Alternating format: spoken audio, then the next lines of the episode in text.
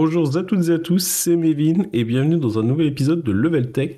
Cette semaine, une actualité chargée avec des nouvelles informations concernant le rachat d'Activision par Microsoft, ChatGPT euh, et son intégration dans Bing qui déraille un petit peu, Facebook qui propose un abonnement payant et TikTok dans le collimateur de la Commission européenne. On va discuter de tout ça avec Edouard. Edouard, bonjour.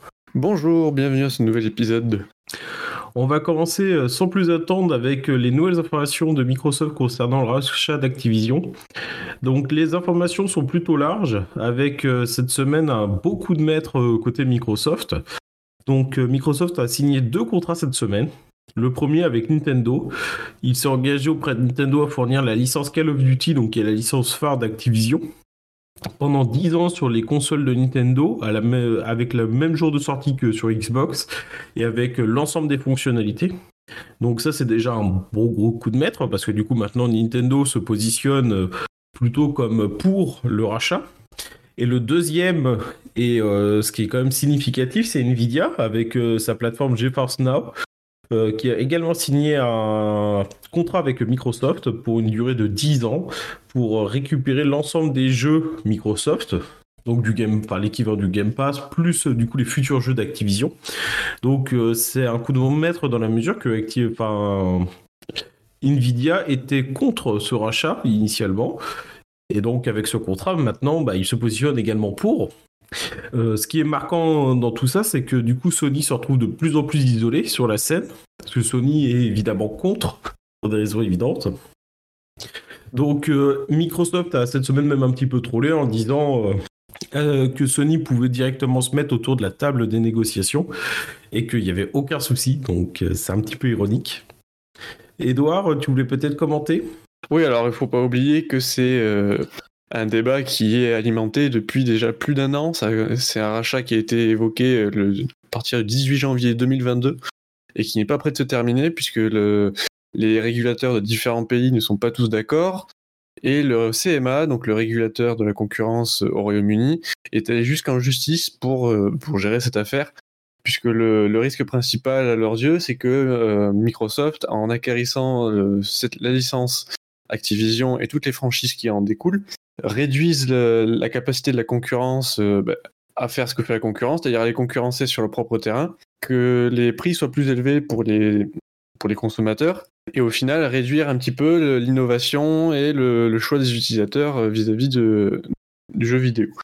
En, n'ayant qu'un seul choix, c'est Microsoft. Hmm. Alors c'est assez marquant parce qu'en plus du coup euh, Microsoft euh, s'est battu toute la semaine en, faisant une conférence notamment cette semaine pour assurer euh, surtout les Européens pour le coup en disant mais attention nous regardez en Europe on a très peu de parts de marché on a que 20% Sony a 80% globalement dans le monde c'est 70-30 70 pour Sony. Et au Japon c'est encore pire parce que Sony a 87% et du coup Microsoft 4%, bon, ce qui est assez logique, hein, parce que les Japonais achètent quand même globalement euh, des consoles japonaises. Euh, sachant que déjà dans ces chiffres, il n'y a pas Nintendo, bon, ça changerait pas tellement la répartition. Euh, Xbox serait toujours dernier, donc c'est plutôt vrai. Après, bon, c'est un petit peu rigolo de se faire passer pour le petit canard boiteux en disant Oh, bah oui, mais nous, on n'a pas grand chose, on peut bien racheter ça. oui, alors qu'ils arrivent quand même à déjà avoir pas mal d'exclusivité sur leur console. Même si Sony fait de même de son côté, c'est ce qui, est logique, ils essaient de privilégier certaines franchises sur certaines plateformes autant que possible euh, pour essayer de garder de, la clientèle et, du public. Euh, c'est un débat qui va encore durer un moment puisque le, le, rendez-vous au tribunal est prévu pour le mois d'août 2023 avec une décision prévue l'an prochain, donc on n'a pas fini d'en entendre parler. Et je pense que Sony ne va pas lâcher le morceau puisque ils n'ont pas envie de lâcher des parts de marché à Microsoft. Il faut ajouter à cela euh, pourquoi ça fait autant de bruit, pourquoi on en parle autant? C'est que c'est la première fois dans l'histoire du jeu vidéo qu'il y a un rachat de cette envergure. Des rachats, il y en a déjà eu et il y en aura encore demain. Euh, là, ce qu'il faut bien comprendre et ce qui est important de comprendre, c'est que c'est Activision. Et Activision, c'est euh, des dizaines de licences et de marques c'est un rachat qui est phénoménal, qui est colossal dans le monde du jeu vidéo. C'est pour ça que ça fait autant de bruit. À montant, on parle de 69 milliards de dollars exactement. 68,7 milliards. même pour Microsoft, ça commence à ne pas être tellement une bouchée de pain. Quoi. c'est ça. C'est, Et là, on, parle seulement du, rachat, de l'opération de rachat. On ne parle pas des frais d'administration et d'avocats qui sont engagés pour euh, bah, tout simplement pour faire en sorte que ça soit faisable euh, auprès de, des, régulateurs et des différents pays. Donc c'est, encore un coût à considérer. Tu fais bien de le préciser, c'est totalement colossal. Donc voilà, pas tellement plus d'informations cette semaine sur le sujet. C'est quand même plutôt intéressant de voir quand même le coup de maître hein, de Microsoft sur la matière. Hein. les deux contrats Nintendo Xbox euh, pour inverser un petit peu la tendance en faisant passer un petit peu euh, Sony pour le méchant petit canard. C'est quand même plutôt, euh, plutôt drôle et bien, bien, bien joué de leur côté en fait. Exactement. On enchaîne avec euh, l'actualité sur euh, Bing Mevin euh, qui a été qui a intégré récemment ChatGPT, donc la fameuse intelligence artificielle qui, permet aux gens de se faciliter la vie. Est-ce que tu peux nous en dire quelques mots? Oui, bien sûr. ChatGPT, du coup, c'est une, une IA, donc une intelligence artificielle basée sur un modèle de langage. Donc un modèle de langage, c'est quoi? C'est en gros, lui a appris à répondre et à parler comme un humain. Donc, on le... Donc comment ça fonctionne? En deux mots, on lui a fait absorber tout un tas de données euh, réelles. Hein. donc euh, il a absorbé tout Wikipédia, enfin tout un tas de données. Et donc euh, après, il y a tout un modèle qui est construit derrière, mathématique, pour vous fournir une réponse par rapport à vos à votre question ou ce que vous avez indiqué et ce qui est plutôt fort sur, euh, sur ChatGPT, c'est euh, cette capacité qu'il a, et c'est ce qu'on n'avait pas avant. Alors avant, on avait euh, des bots, vous l'avez sûrement vu sur Messenger, etc., SNCF, où en fait on vous pose des questions, mais en fait c'est de l'algorithmique, tout est déjà préprogrammé à l'avance. on sait quelles questions on va vous poser après, en fait c'est vous avez vous n'avez pas le choix. Là, c'est totalement ouvert et en plus, il est capable de, de gérer des tons, donc, euh, ajouter un trait humoristique, par exemple. Il est capable de, euh, de, se souvenir, entre guillemets, de ce qui a été dit un petit peu avant. Enfin, c'est assez impressionnant. Exactement. Alors, pour avoir un peu plus d'informations là-dessus, on a déjà parlé dans un dossier dans un épisode précédent. Je vous invite à aller l'écouter si vous voulez avoir un peu plus d'informations là-dessus. On était aussi également revenu sur euh, l'annonce de cette intégration dans Bing et le, les débats que ça avait fait et la précipitation un petit peu de la présentation par Google de, leur équivalent, qui s'appelait Bard, qui avait fait un petit peu un flop au moment de la présentation. Mais on se rend compte que euh, maintenant que c'est quelque chose qui est mis en place, qui existe euh, du côté de Microsoft, eh bien, on se demande s'ils sont pas un petit peu précipités, si ça n'a pas été un peu bâclé au, vu des résultats. Et on a constaté pas mal de dérives ces derniers temps. Notamment, c'est normal, c'est les utilisateurs euh, à de pousser un petit peu l'outil dans ses retranchements on leur donne une espèce de jouet, donc il est normal qu'ils essaient de voir euh, jusqu'où ils peuvent aller avec. Mais clairement, l'IA est tendancieuse dans ses réponses, même si on n'essaie pas de la pousser dans ses retranchements. On a constaté qu'elle a été régulièrement assez, voire trop familière avec les usagers. Il arrive qu'elle mente, c'est-à-dire qu'on lui demande, une pose une question sur des faits simples, et elle invente une réponse de, de toute pièce, euh, alors qu'elle avait qu'à répondre des informations qui sont vraies et qu'on avait, c'est des questions auxquelles on avait déjà posé à ChatGPT avant, qui étaient vraies ou qui étaient en tout cas, si elles étaient fausses, elles étaient nuancées en disant attention, euh, c'est voilà, c'est une information que je te donne comme ça parce que je l'ai trouvée, mais ça veut pas dire qu'elle est vraie. Là, elle est pas nuancée du tout, elle est sous-entendue vraie. Et si on essaie de débattre un petit peu avec l'intelligence artificielle pour lui dire, ben non, en fait, moi je sais que c'est pas que c'est pas vrai, et l'intelligence artificielle répond en disant si, si, si, moi je te le dis, c'est que c'est vrai. Donc euh, à ce, moment-là, c'est un peu compliqué d'avoir des informations fiables. Euh, on a vu des cas aussi où l'intelligence artificielle euh, écrit des petites moqueries envers l'utilisateur, prétend avoir des sentiments, alors que bah, non, c'est un, un, morceau de code, c'est un robot, il n'est pas censé avoir de sentiments. Et ou dans, dans, certains cas, il a, des utilisateurs ont réussi à lui faire révéler des secrets internes, notamment le nom de code qui est utilisé pour définir l'outil en interne chez Microsoft. Euh, donc euh, voilà, c'est quand même tout ça est assez troublant, sachant que c'est écrit comme un humain le ferait. Donc on a tendance à, dialoguer et on peut se prendre facilement au jeu. Et si on n'est pas, si on n'est pas assez averti sur le sujet, on peut facilement se laisser tromper. Et ce qui est encore plus inquiétant dans tout ça, en fait, pour bien comprendre le fonctionnement de ce genre d'IA, cette IA, elle ne va pas vérifier si l'information est vraie. Euh, en quelques mots, je ne vais pas rentrer dans tout le détail parce que ça mériterait en fait un podcast dédié à ça. Comment fonctionnent ces modèles de langage En fait, ces modèles de langage, ils vont essayer de faire un petit peu comme sur votre, sur votre téléphone. Quand vous tapez quelque chose, vous avez trois propositions de mots. En fait, là, une IA, elle fonctionne grosso modo pareil avec votre phrase et euh, en essayant de faire des phrases ou des paragraphes. Donc, euh, elle, elle, essaye de mettre en, perspective ce qui correspond et pas tellement ce qui est vrai. Donc c'est pour ça qu'il faut avoir cette prudence. Donc euh, depuis le départ, on entend souvent oui, ça va remplacer Google, ça va remplacer Bing, etc. Non, parce qu'en fait sur Google, ça vous présente des résultats qui sont pertinents par rapport à une recherche, mais c'est vous qui faites la démarche de recherche à la fin et de vérification. Là, on vous l'apporte, mais bah, du coup, il va falloir quand même faire tout le travail de sourcing, etc., pour vérifier que c'est vrai, parce que bah, on se rend compte régulièrement qu'elles sont capables, en fait, elles nous présentent des informations qui, sont fausses, qui sont clairement fausses. Exactement. Alors Elon Musk, euh, on en avait parlé pendant le, les épisodes précédents, était à l'origine fondeur de l'entreprise euh, qui est à l'origine de ChatGPT, qu'il a quitté pardon en 2018, euh, et qui aujourd'hui, il a prétendu sur Twitter que c'est une entreprise qui n'est plus en accord avec ses valeurs. C'est pour ça qu'il n'en fait plus partie. C'était censé être une entreprise qui faisait de l'open source, qui, qui voulait rendre les choses meilleures. Aujourd'hui, c'est quelque chose qui est devenu clairement commercial et ça fait plus partie de, de, de, des choses qu'il qui cautionne. Donc il a, il a mis en garde sur, euh, sur le fait que les informations qu'il donne peuvent être dangereuses, peuvent être amenées à, créer des risques. Et depuis, depuis cette semaine, euh, Microsoft a complètement bridé l'outil.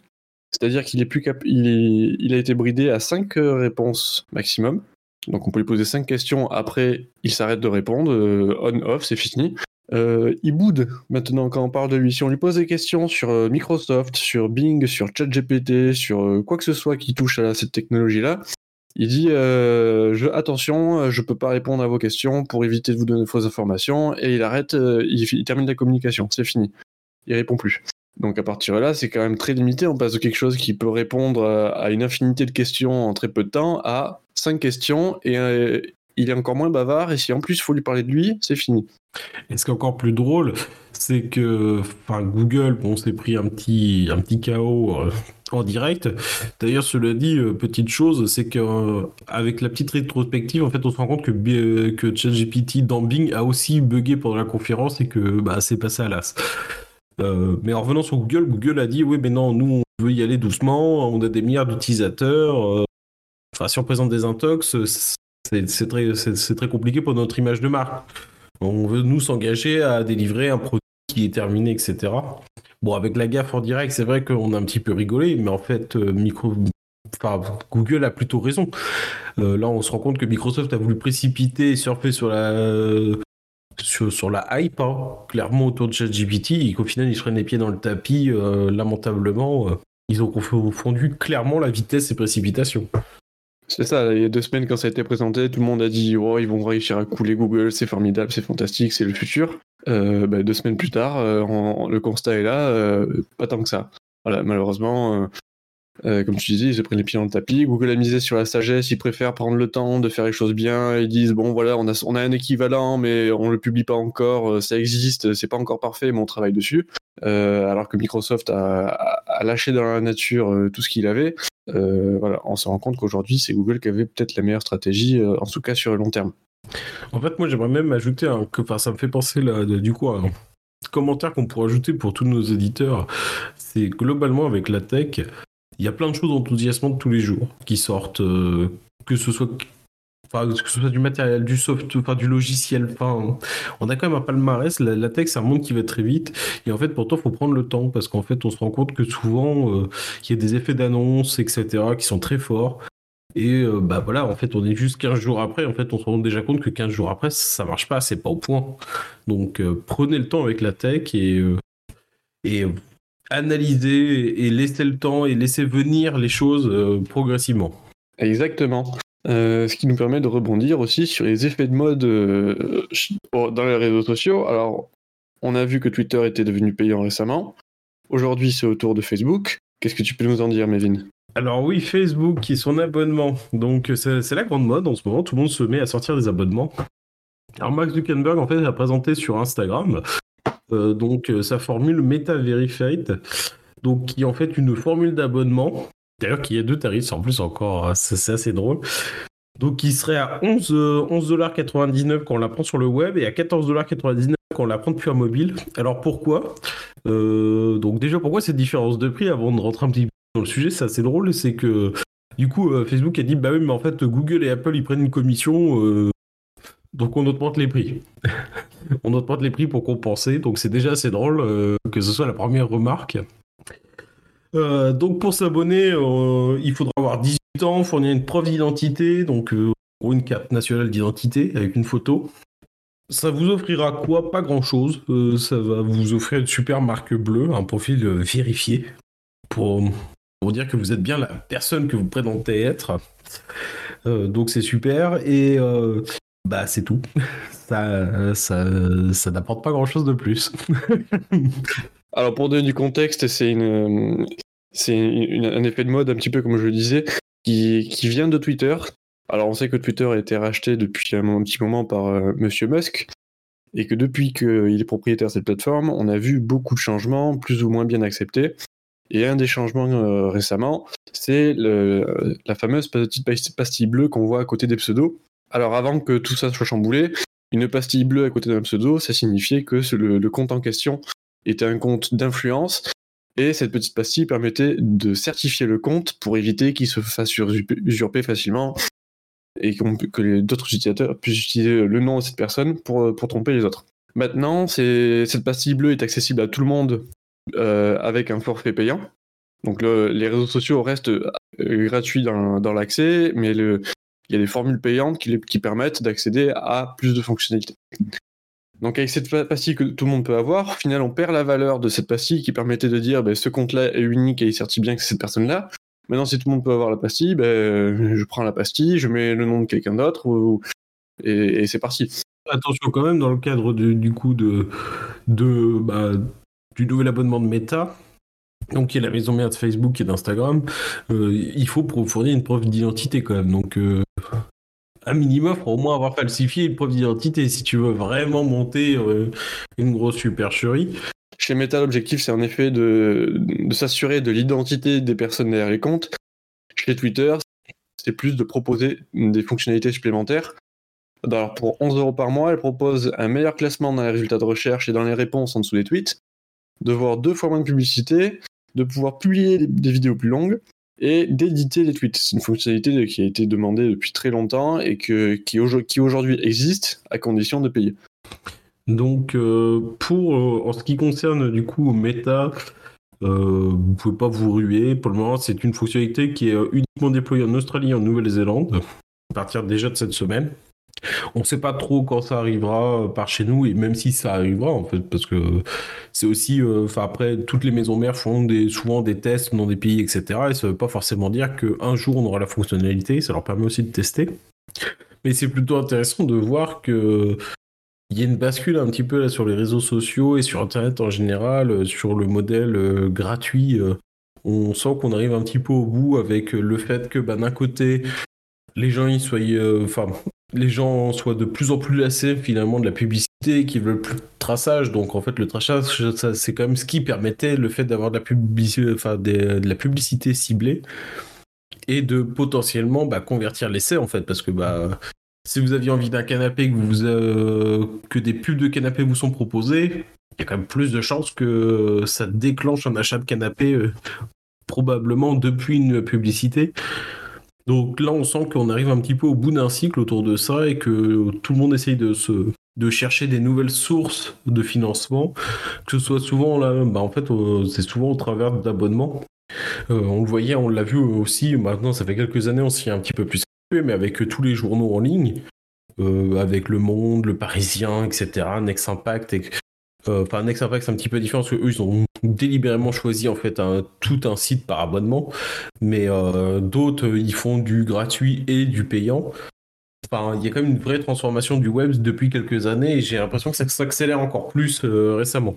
C'est ça, on ironisait lorsque Elon Musk avait racheté Twitter qu'il avait racheté pour 44 milliards de dollars une plateforme gratuite puisqu'effectivement l'accès à la plateforme est gratuit. Donc euh, quelque part aussi, euh, il y a beaucoup de frais derrière euh, qui sont engendrés et il y a, y a, aussi un objectif de rentabilité qui n'est pas forcément atteint uniquement avec les publicités. On a vu aussi, quand on parlait des licenciements chez Meta et chez les GAFAM de façon générale, il y a un moment, ils perdent beaucoup d'argent, il faut aussi qu'ils trouvent un moyen de remplir les caisses. même si c'est des entreprises, on sait qu'ils manquent pas d'argent, elles peuvent pas être en déficit constant.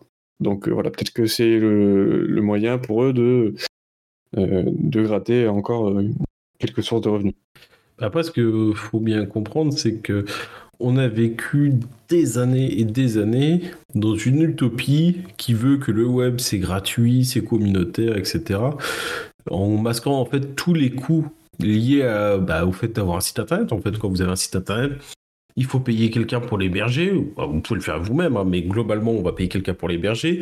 Il faut euh, payer un nom de domaine, sachant qu'il n'est jamais à vous. En fait, vous le payez euh, de manière annuelle. On ne peut pas acheter un nom de domaine à vie, c'est une location.